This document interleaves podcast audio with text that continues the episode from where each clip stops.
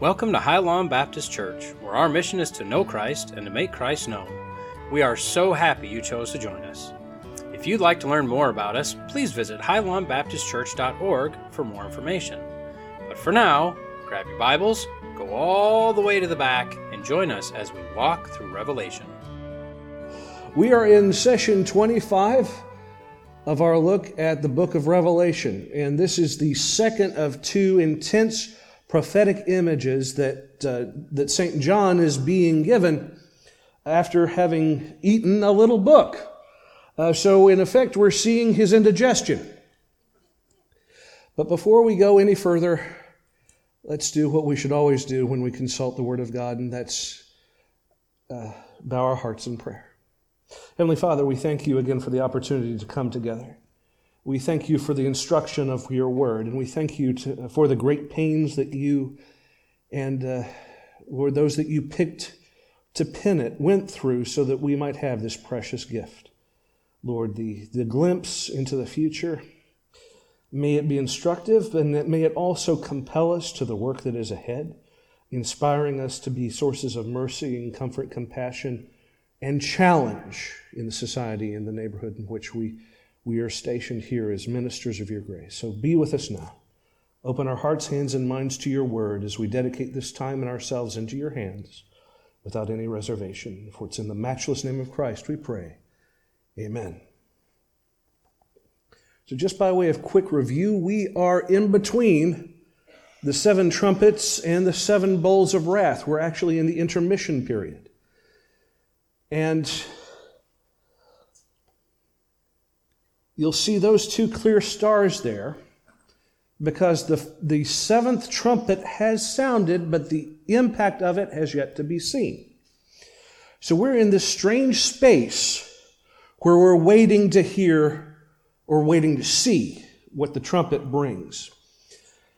In that interperiod between trumpet number six and trumpet number seven, uh, John was given a small scroll we talked about the past couple of sessions, and that scroll he was told by an angel to, of all things, eat.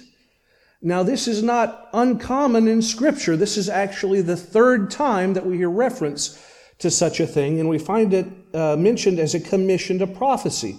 Basically, the prophet is given the Word of God to be made part of themselves. The Word becomes part of the prophet, uh, the hearing of the word is sweet, but in this one instance, out of the three mentioned, John is the only one to say that upon the assimilation process, uh, when he's digesting it, in other words, it becomes what in the stomach? Very bitter. So, this is also, uh, there is also an echo through each and every time that this happens in Scripture. And that is that the people who receive the message are resentful of having received the message. And I'll again assert the fact that this is the only book of the Bible that makes it a special point to say, Read me. There is a blessing in chapter 1 promised by God to the readers and the hearers of this book. And yet, getting along with that prophetic echo, in the church, it is the most mistaught, maligned, misunderstood, or just flat out not taught book in the entire Bible, which is a real shame for several reasons. But those were a previous sermon, so let's continue. So he, he has digested the book, and from almost the instant that he has eaten it, that we re- read about him having taken it into himself, there are two big prophetic visions. Last week we talked about the coming of the child uh, from the woman in the sky, the great sign that was revealed to him. Now, this is one of two signs, again, that we're going to see. So, this isn't John saying that he is actually experiencing the birth of Christ firsthand. What he is seeing by the words, a great sign, is a picture painted by God to reveal a biblical truth. We call them parables. Christ used them often when he taught a, a, an earthly story with a heavenly meaning. So again, this is God painting a picture for us to reveal in the first episode the, uh, the fullness of redemptive history through his eyes. And in this second episode, we'll be seeing the tragedy of the tribulation period. So the persons mentioned in the first side were, of course, the woman that we identified as the people of Israel. Why? Because of the sun, the moon, and the 12 stars. Jacob himself in the book of Genesis identifies this image for us. He actually unpacks that prophecy. We also see the child, which uh, we can infer, quite frankly, as being Christ. Now, there are two different, and I talked about this, two different arguments as to is it Christ the individual, Jesus of Nazareth, or is it Christ is in the body of Christ, is in the capital C church, the redeemed, being ascended into heaven? There is, of course, the red dragon, who is Satan. There are many uh, high school mascots out there that might want to think about their particular choice, but let's move on. The red dragon with many heads is the enemy, Satan, the accuser of the brethren. Michael appears, the archangel, the captain of the Lord's host. And of course, there is a faithful remnant, the persecuted, uh, that are also presented for us. Now, last time in my notes, I accidentally confused my crowns, and I want to uh, apologize for that and instruct on that. The, when we were talking about the red dragon and the symbolism of his appearance, again, he had seven heads with seven crowns, and on the screen I had put the Greek word Stephanos, which is a victor's crown. Um, there are two Greek words for crown that appear in the Bible. The first is Stephanos. It is the laurel crown that you see if you see like the ancient Olympics being depicted. The Stephanos is the kingly, excuse me, the diadem. There I did it again. A diadem, on the other hand, is the kingly crown. It is a ruling crown. It is the circlet that goes around someone's head to identify them as an overlord, as a person of royal authority. Now, of course, we talked about 10 horns. Horns in Hebrew culture represent power and strength, power and authority. In fact, the Hebrew letter aleph uh, comes about from having a, an ox with two horns showing. That's where the original letter comes from. It depicts the strength of a house. So when you have an ah plus a be, which is a house, plus an ah, which is the head of the house. So you have the head of a house with strength, Abba ah. That is the word in Hebrew, Abba, which means father. What's unique about the Hebrew language is the pictographs of the pre Babylonian uh, language plus the individual letters themselves. They have a symbolic meaning they have a numerical value. And when they're spelled out, a lot of linguists have now taken a look at teaching Hebrew by teaching the, le- the meaning of the letters as you construct them and the words being kind of defined by the meaning of the letters. Does that make sense? Each letter has a symbolic um, definition behind it that goes into the, the, the word that it's part of. So, anyway, again, he has 10 horns. Uh, 10 in biblical terms is a combination of 4 plus 6. 4 being a number for nature or the earth, 6 being a prophetic number identifying mankind or the fallen, the imperfect, the unholy. So when you get 6 plus 4, what you're getting is a prophetic image of a fallen creation an imperfect creation. So, for a being to have a complete number of crowns with this obscure, strange number of horns means that this being, at least in the prophetic image that is being set up for us, that this being claims to be in complete rule and authority and having all power over a fallen creation who is supposedly the prince of the age, the prince of the power of the air, the God of this world, as defined in the Bible. Satan. This is that image in a, uh, an illustrative form. Now, having put my correction from last session on screen, I will remind you of this disclaimer that I put at the beginning of each and every one of my Bible studies, Acts 17 11, where Paul is preaching to the Jews in Berea, converting them to Christianity.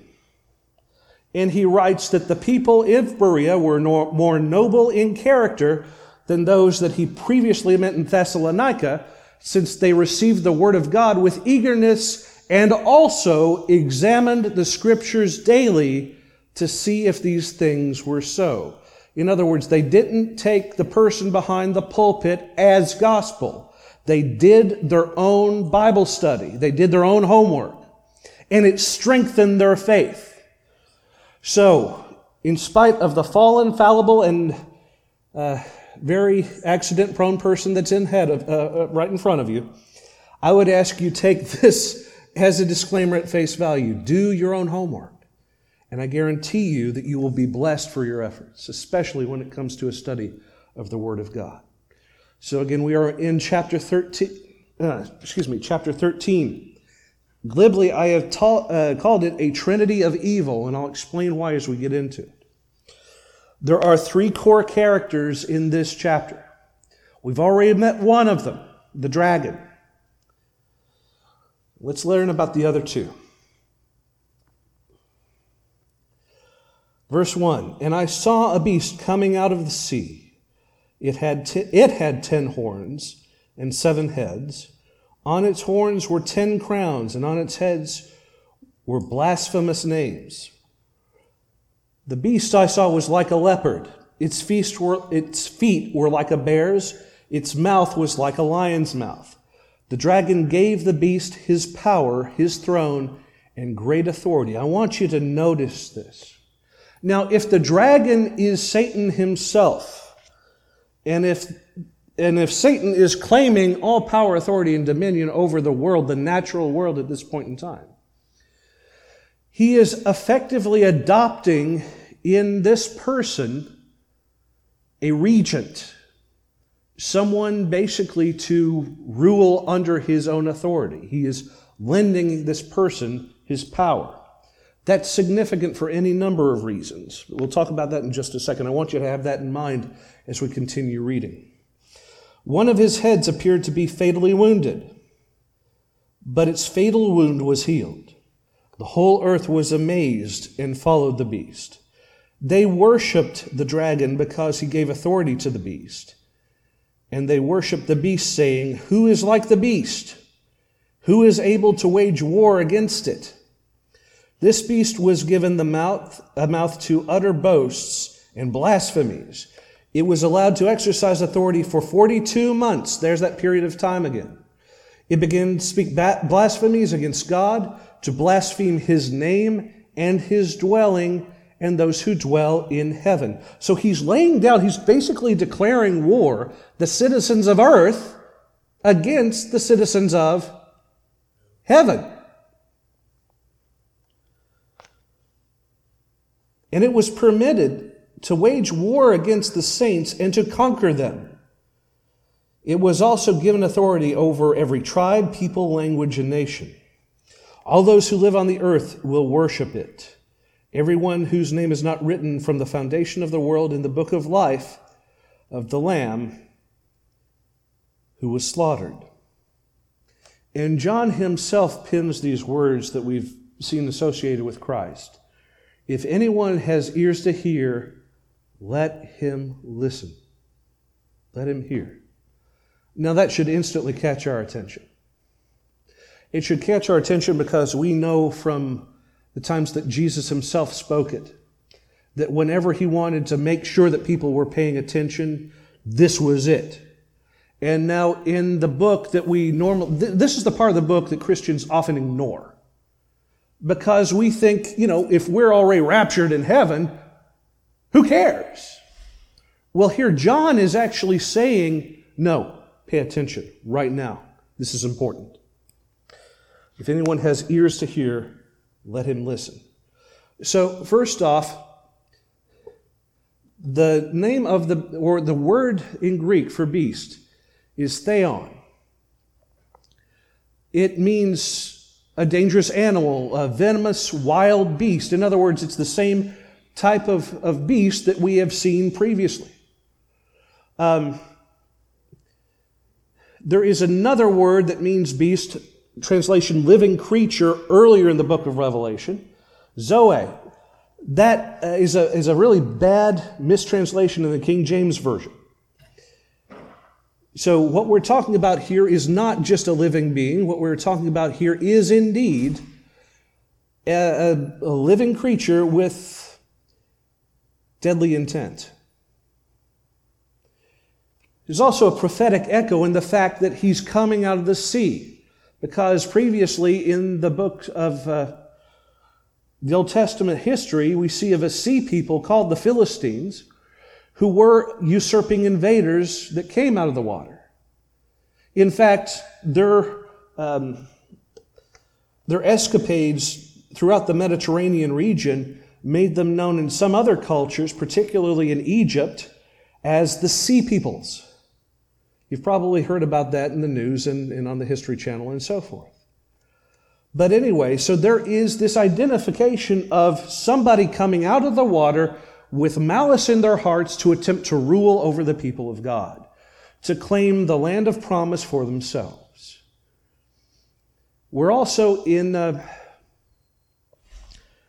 the book of Daniel, uh, seventh chapter, verses 3 through 8, gives us an echo of four different beasts that are all described now as, as one beast. You see four different um, animals for four different kingdoms with all these different associations.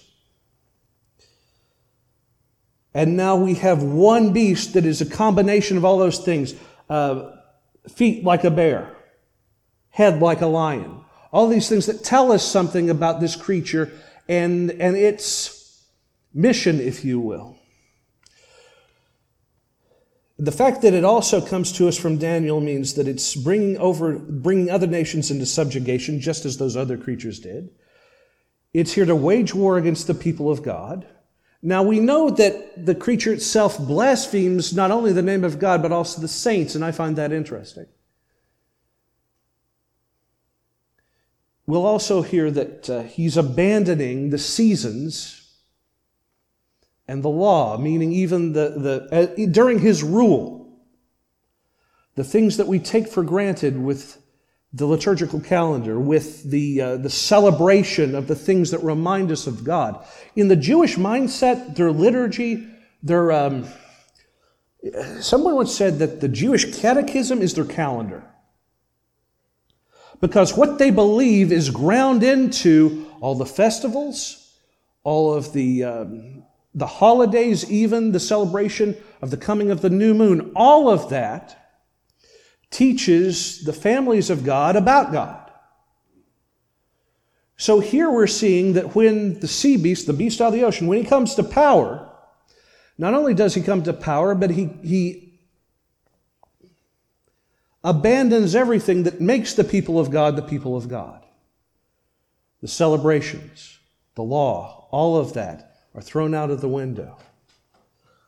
So, Israel becomes oppressed for a period of three and a half years.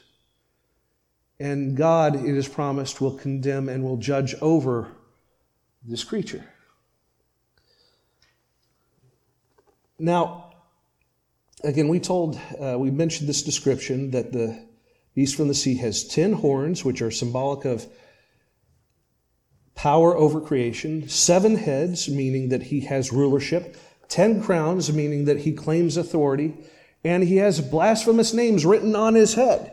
Now, that all seems pretty bizarre to our ears, but again, this is a prophetic image that is being set up. And one of the ideas behind it is that in every nation,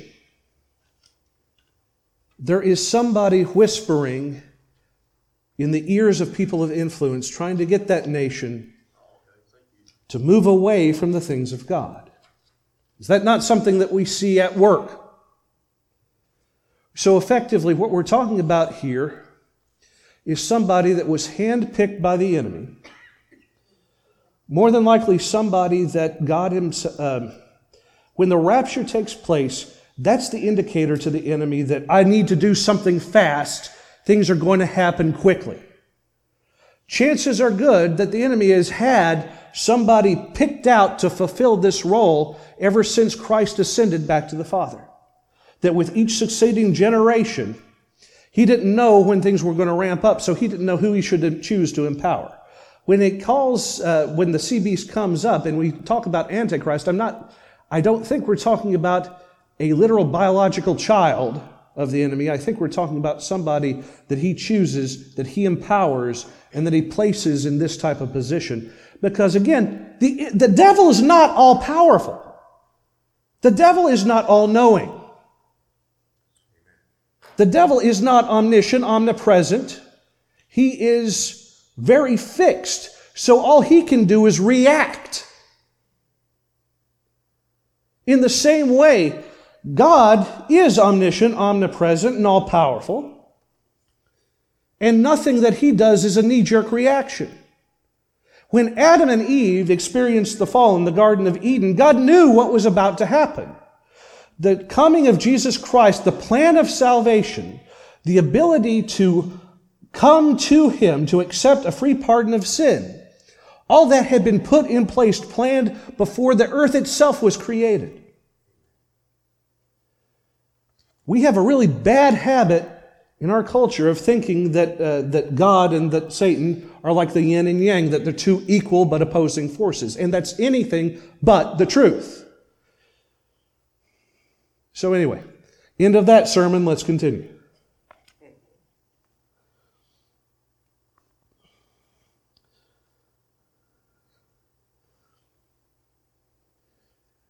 Now, the, the new beast that we just read about has a bunch of similarities to the dragon seven heads, ten horns, seven crowns, etc., etc., blah, blah, blah. However, there are significant differences in his physical appearance.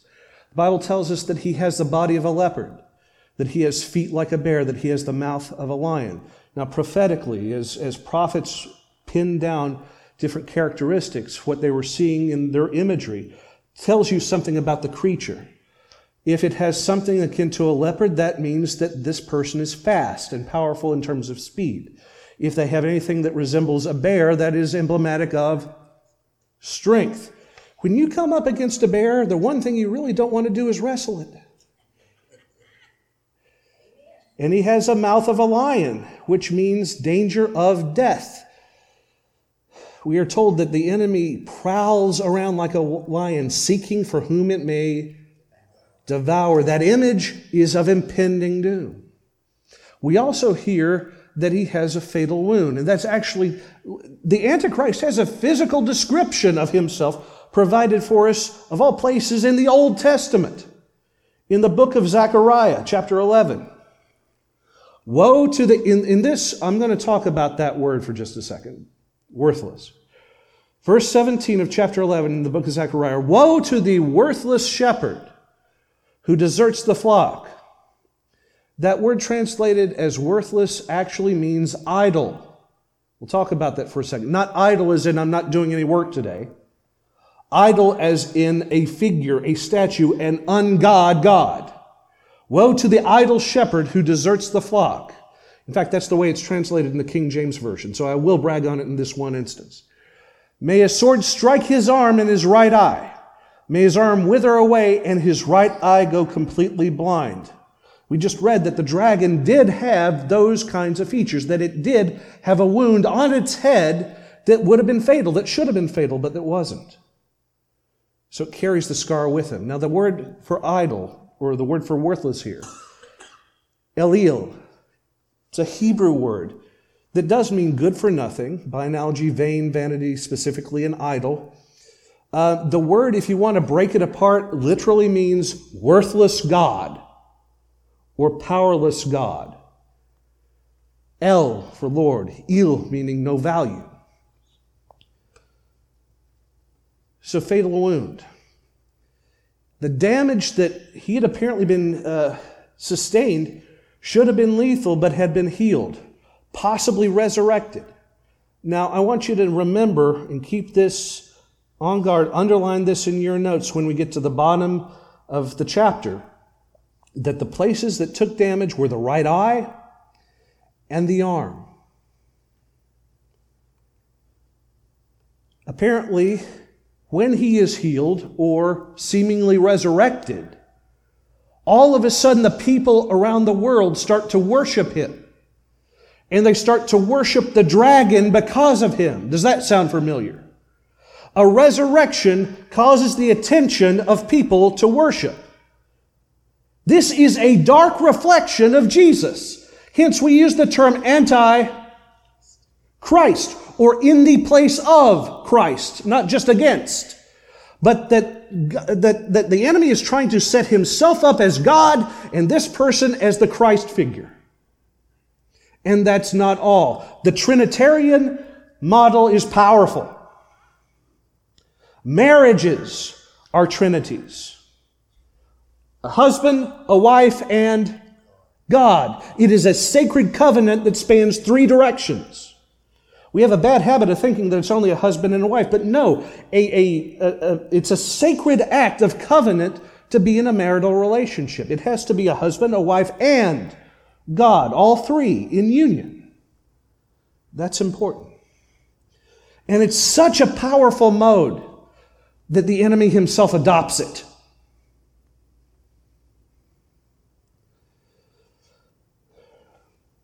The dragon grants his authority or regency of the earth to this sea beast or to the Antichrist. And the period that he is allowed to run, to run ramshot over the world, and especially the people that are still faithful living on the planet, are three and a half years. Same span of time that we talked about earlier, same span of time that comes to us from the book of Daniel.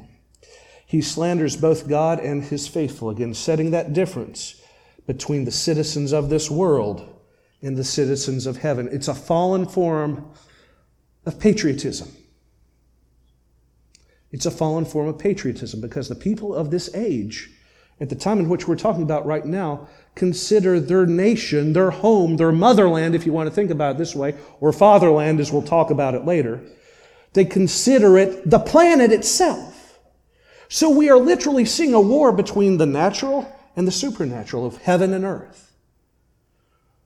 So, the beast declares war. He conducts a successful oppression. Again, that's reflected in the book of Daniel, chapter 7.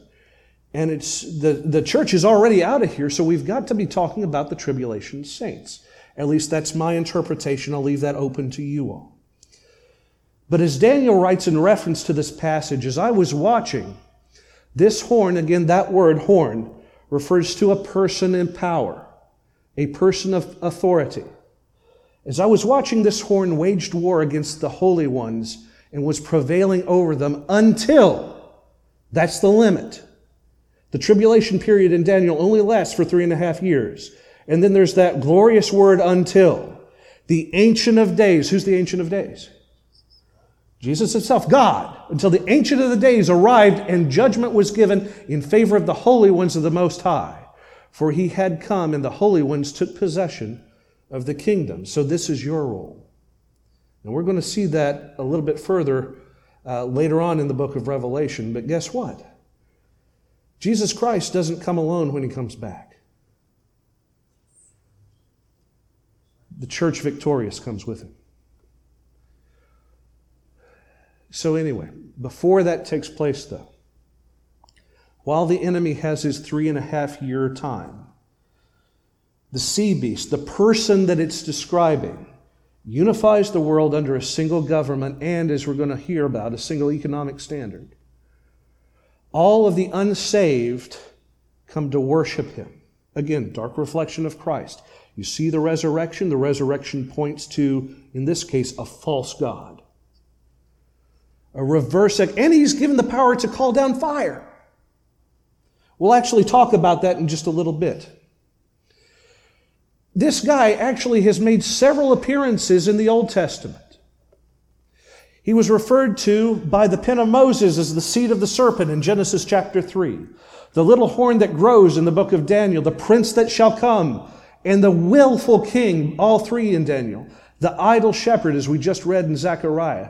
This is the most documented time that we're studying in the book of Revelation that is mentioned in the Bible. All the prophets, most of them anyway, uh, a lot of hints here and there from Daniel, Zechariah, all of it points to this three and a half year period. In the New Testament, he's called by the voice of Jesus himself, the one who will come in his own name in John chapter 5. The man of sin by Paul in 2 Thessalonians. The man doomed to destruction. The lawless one. The Antichrist by John. And here we see him as the the sea beast. We can infer these things about him. He's intelligent. He has the gift of persuasion. He is a real smart political thinker and maneuverer. He would have to be if he somehow manages to pull a, a world like this under one, one kingdom. That'd be insane. He is a very good financial planner. He's a military strategist. He might not be a commander, just as the same way that our president is not an on the ground military commander, but he's a commander in chief. He's the strategic mind behind the generals. He's an administrator, a superb one at that.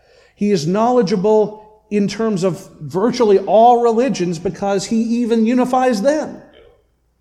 He is mortally wounded, and yet he survived in appearance like a resurrection. Again, we talked about Antichrist meaning in the place of Christ or pseudo Christ. And here is the adoption of the rule of three, if you will. The dragon, meaning the devil himself, the sea beast, which is the coming political leader. And number three, the person we're going to read about now, the land beast, a false prophet that's also alluded to in John's gospel. So, getting back to the Bible itself, in verse 10 of chapter 13, if anyone is to be taken captive, into captivity he goes. If anyone is to be killed with a sword, with a sword he will be killed. This calls for endurance and faithfulness from the saints. Basically, what John is telling us in this one verse is that what God has planned is going to be part of his plan. Now, as things unfold, we might not understand it. The people undergoing it are not going to understand it. But I want you to think back to the stories of the early church. Stories where people during Roman times, because they wouldn't offer a five cent pinch of incense to an altar with a, a statue of Caesar Augustus on it, they would be burned at the stake themselves. What John is basically saying is that by your endurance, God's plan will come to fruition. We hear about all these martyrs for the faith. Polycarp comes to mind, someone who was in Asia Minor, who again, five cents would have saved his life. But when the Roman centurions finally cornered him, and the consul asked him, Save your own life. Just throw one pinch into the fire. That's all you have to do. And his response from Fox's Book of Martyrs, Martyrs I think that it is, was 80 and three years have I served him, and he has done me no wrong. How can I now blaspheme the Lord who loved me so? Bring forth the flame. That type of faith is what John's calling for here. You know what the Bible calls a Christian like that? Normal! Sorry. But that's the truth. This is the conviction that we're all supposed to harbor in our hearts. That we are so certain of the love of God for us that no matter what happens to us in this world, what we have waiting for us beyond this world is far greater. Out of this world. This calls for endurance and faithfulness from the saints. And he continues I saw another beast coming up out of the earth, and it had two horns like a lamb. Note that description. But it spoke like a dragon. A lamb that speaks like the dragon. It exercises all the authority of the first beast on its behalf and compels the earth and those who live on it to worship the first beast, whose fatal wound was healed. It also performs great signs, even causing fire to come down from heaven to earth in front of people. It deceives those who live on the earth because of the signs that it is permitted to perform in the presence of the beast, telling those who live on the earth to make an image of the beast who was wounded by the sword and yet lived. So there's the, here's the tie in back to the prophets. So this, this anti prophet is lifting up the antichrist period uh, person, who is in turn lifting up the anti God person, meaning the devil. So there's, there's a satanic trinity at play here. Satan assuming the role of the Father, the sea beast assuming the role of the Son, and if you will, the land beast assuming the role of yeah, he who points to Christ in us today. It's a dark reflection of God's plan. It's a dark reflection, a reversal of God's plan. It was permitted to give breath to the image of the beast. Again, we're talking about setting up of the abomination of desolations in the holy place. So not only is he going to claim to be God, he's going to put an idol of himself in the temple of God when it's rebuilt. The abomination of desolation. It was permitted to give breath to this image, so this is an idol that's going to be able to talk as if it were a living God. So that the image of the beast could both speak and cause whoever would not worship the image of the beast to be killed. The beast from the ground. Two horns, meaning that it's lesser in glory. But in the fact that it, it resembles a lamb, it resembles Christ. It's a dark reflection of the lamb that was slain a wolf in sheep's clothing, if you will. He acts as the religious representative of the sea beast, causing all the other denominations and religions on earth to now give up their own tradition to worship this guy.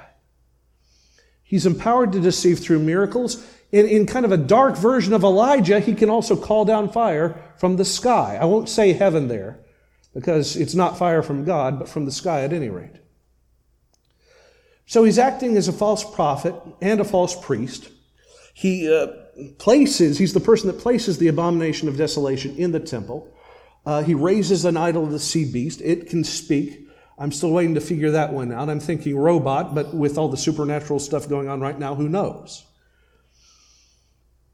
This is also a reflection of what happened to the Christian church in the first and second centuries. Caesar worship that we talked about previously. And we're going to see that through his ministrations, he's going to force a mark on the places, uh, on regular people in the same places that we just read were damaged by, on the sea beast, on the Antichrist. The places of his forehead and his right. So this, when we talk about the mark of the beast, we're not talking about a covert thing. We're talking about a very overt thing. We're not talking about a microchip putting in, put in someone's hand or a, a new kind of transfusion or a, a shot that's unlabeled or a social security computer. We're talking about something that claims that you take voluntarily at first to claim allegiance against God to his enemy. Are you with me so far? We're going to see that play out in just a second.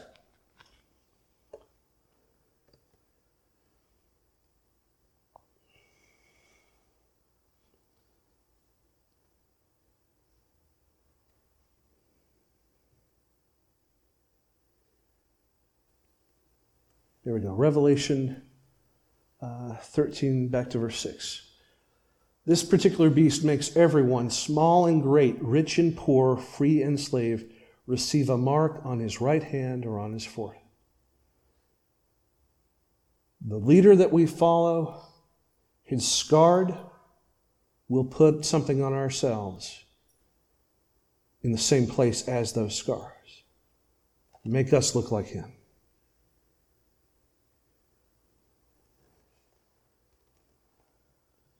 So that no one can buy or sell unless he has the mark, the beast's name, or the number of its name. This calls for wisdom. Let the one who has understanding calculate the number of the beast, because it is the number of a person, it is the number a trinity of the fallen. The number six is a prophetic value, a prophetic symbol that means fallen or unholy. Having three of them in the same place means that there is a group of three unholy, three that stand against God. Now, there's a lot of conjecture about this, as we're going to talk about. John writes, Let the person who has insight calculate, meaning for those living at the time who are discerning, keep this in mind. He calls it the number of his, his name.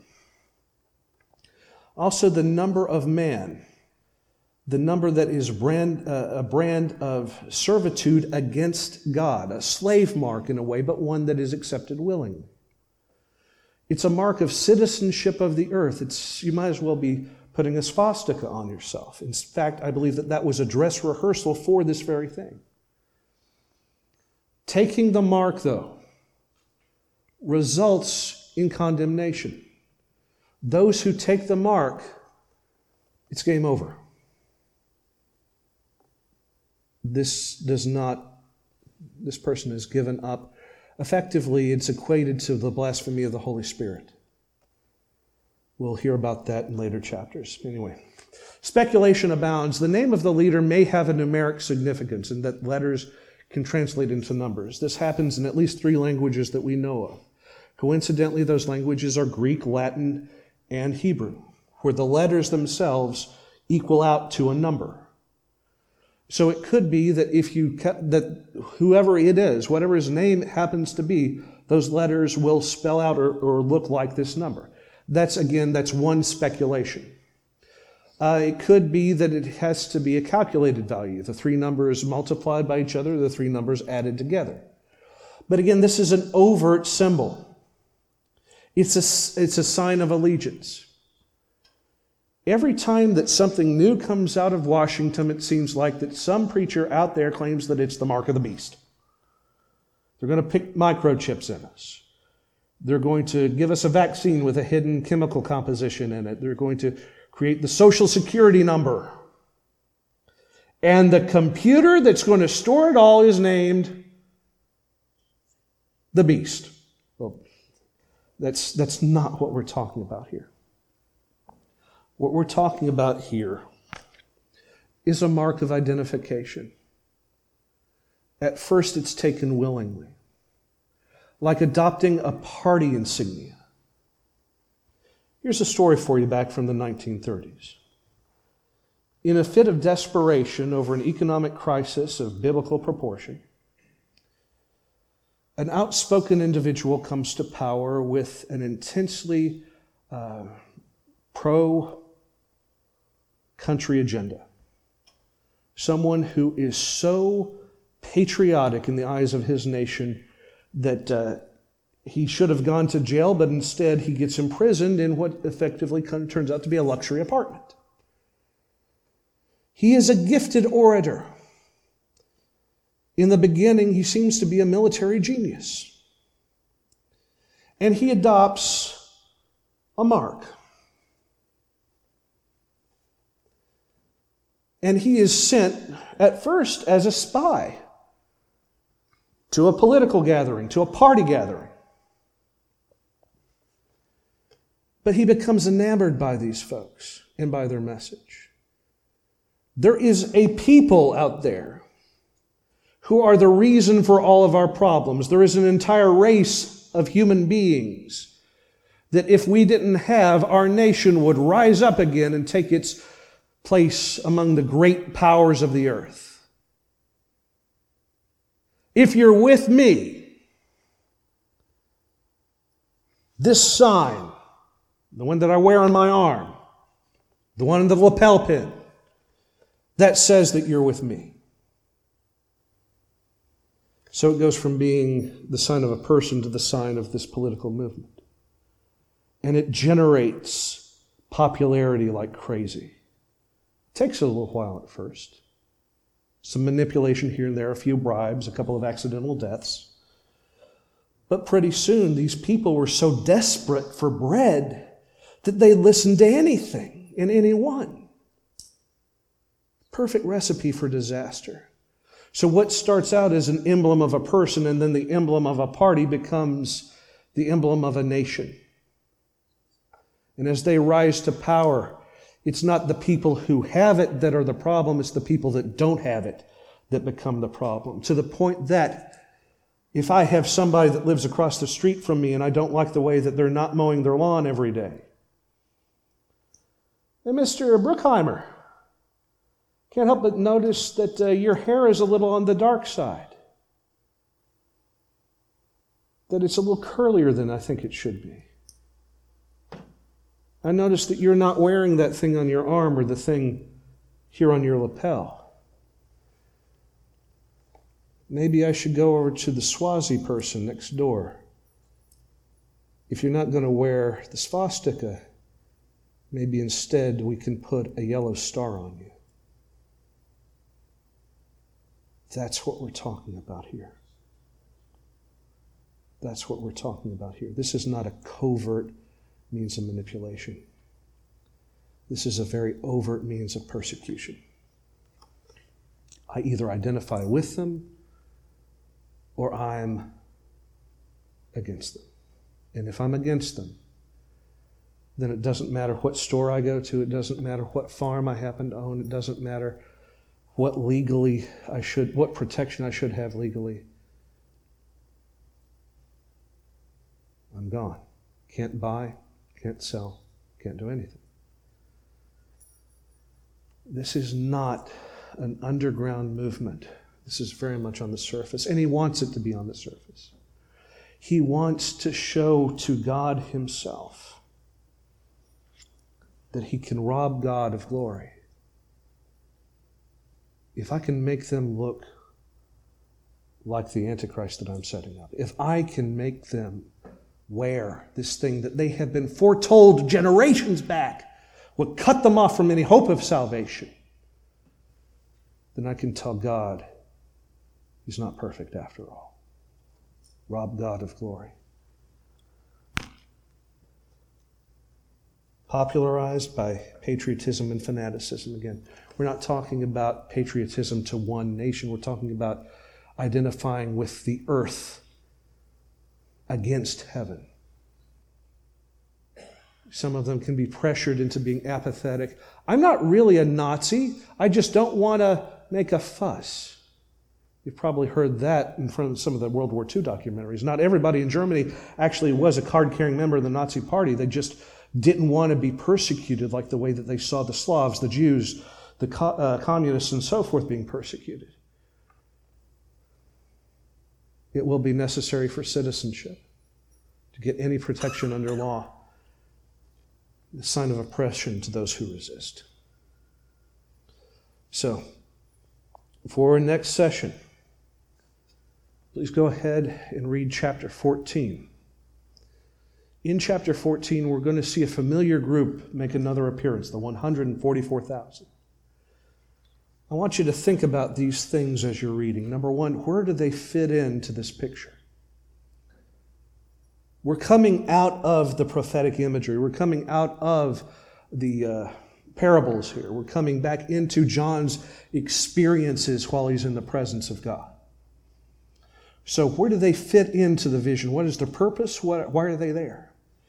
What do you know from either history or from your time in Sunday school about Babylon? its people, its place in the Bible. Will people from this point in time, from the time of chapter 14 on, if they're on the earth, will they be able to find salvation? Will they be able to be redeemed?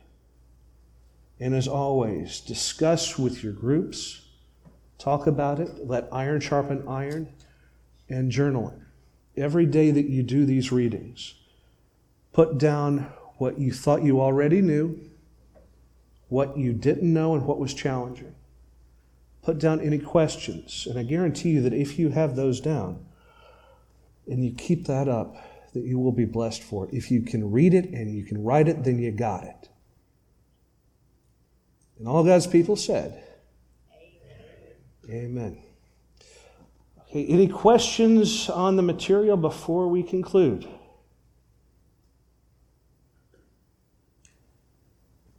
Anything from. Okay. If not, let's bow our hearts. Heavenly Father, again, we thank you for this time and we thank you um, for giving us a curiosity to learn more about the future of your people. Lord, we know that the church will not endure your wrath. But we know that there are those who are our relatives, who are our friends, who are our neighbors. That if this were to happen tomorrow, they would be in the thick of it. Use these texts to compel us to your work, to be bold in proclaiming your love, to let the people that we know who have yet to come to know you in a free pardon of sin, who have yet to be redeemed, who have yet to have that peace that only you can provide. Help us to be the messengers of your hope to them before it is everlastingly too late.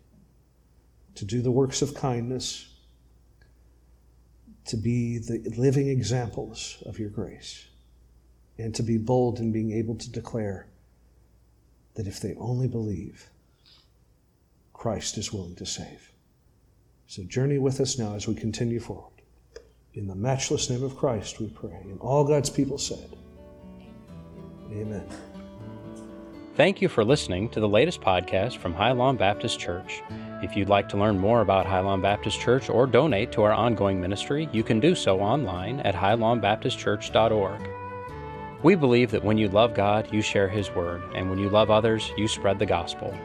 We hope you enjoyed today's message and pray that you'll join us again next time. Once again, thank you for listening.